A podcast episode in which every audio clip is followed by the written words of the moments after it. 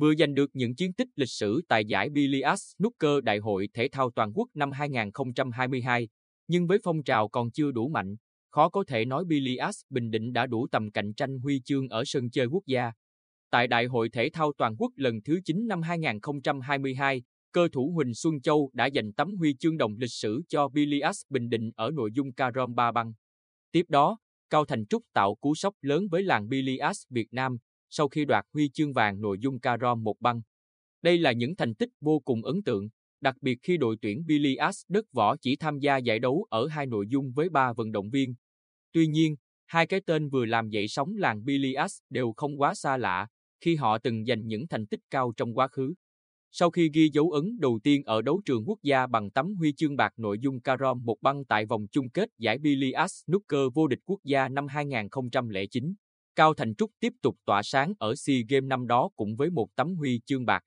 Trong khi đó, dù từng tạo được một số bất ngờ trước những cơ thủ đã thành danh ở đấu trường quốc tế, nhưng phải đến năm 2015, Huỳnh Xuân Châu mới ghi tên mình vào bảng vàng thành tích Billiards Việt Nam khi đoạt ngôi vô địch nội dung carom một băng tại vòng chung kết giải Billiards Snooker vô địch quốc gia.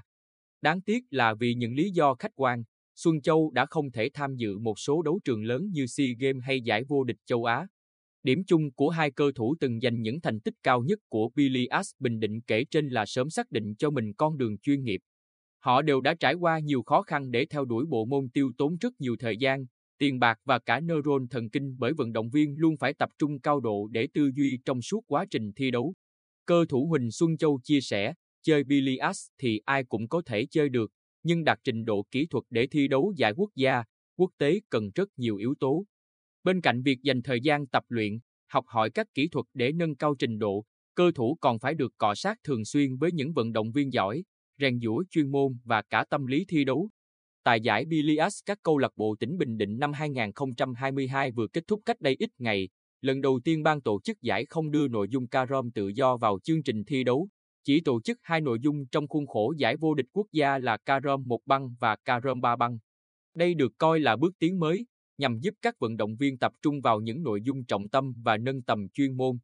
Tuy nhiên, huấn luyện viên đội tuyển Bilias Bình Định kiêm tổng trọng tài giải Bilias các câu lạc bộ tỉnh Bình Định năm 2022 cho hay, ở nội dung carom một băng, với quy định 100 điểm sẹt 25 lượt cơ, hầu hết các trận đấu tại giải vận động viên chỉ đánh hết lượt cơ chứ không đủ điểm. Điều này cho thấy chuyên môn của nhiều vận động viên chưa tốt như kỳ vọng. Nội dung carom ba băng cũng có những bất ngờ, nhưng về cơ bản những cơ thủ kỳ cựu vẫn chiếm ưu thế. Có thể thấy, phong trào Billiards Bình Định trong những năm qua phát triển khá đều.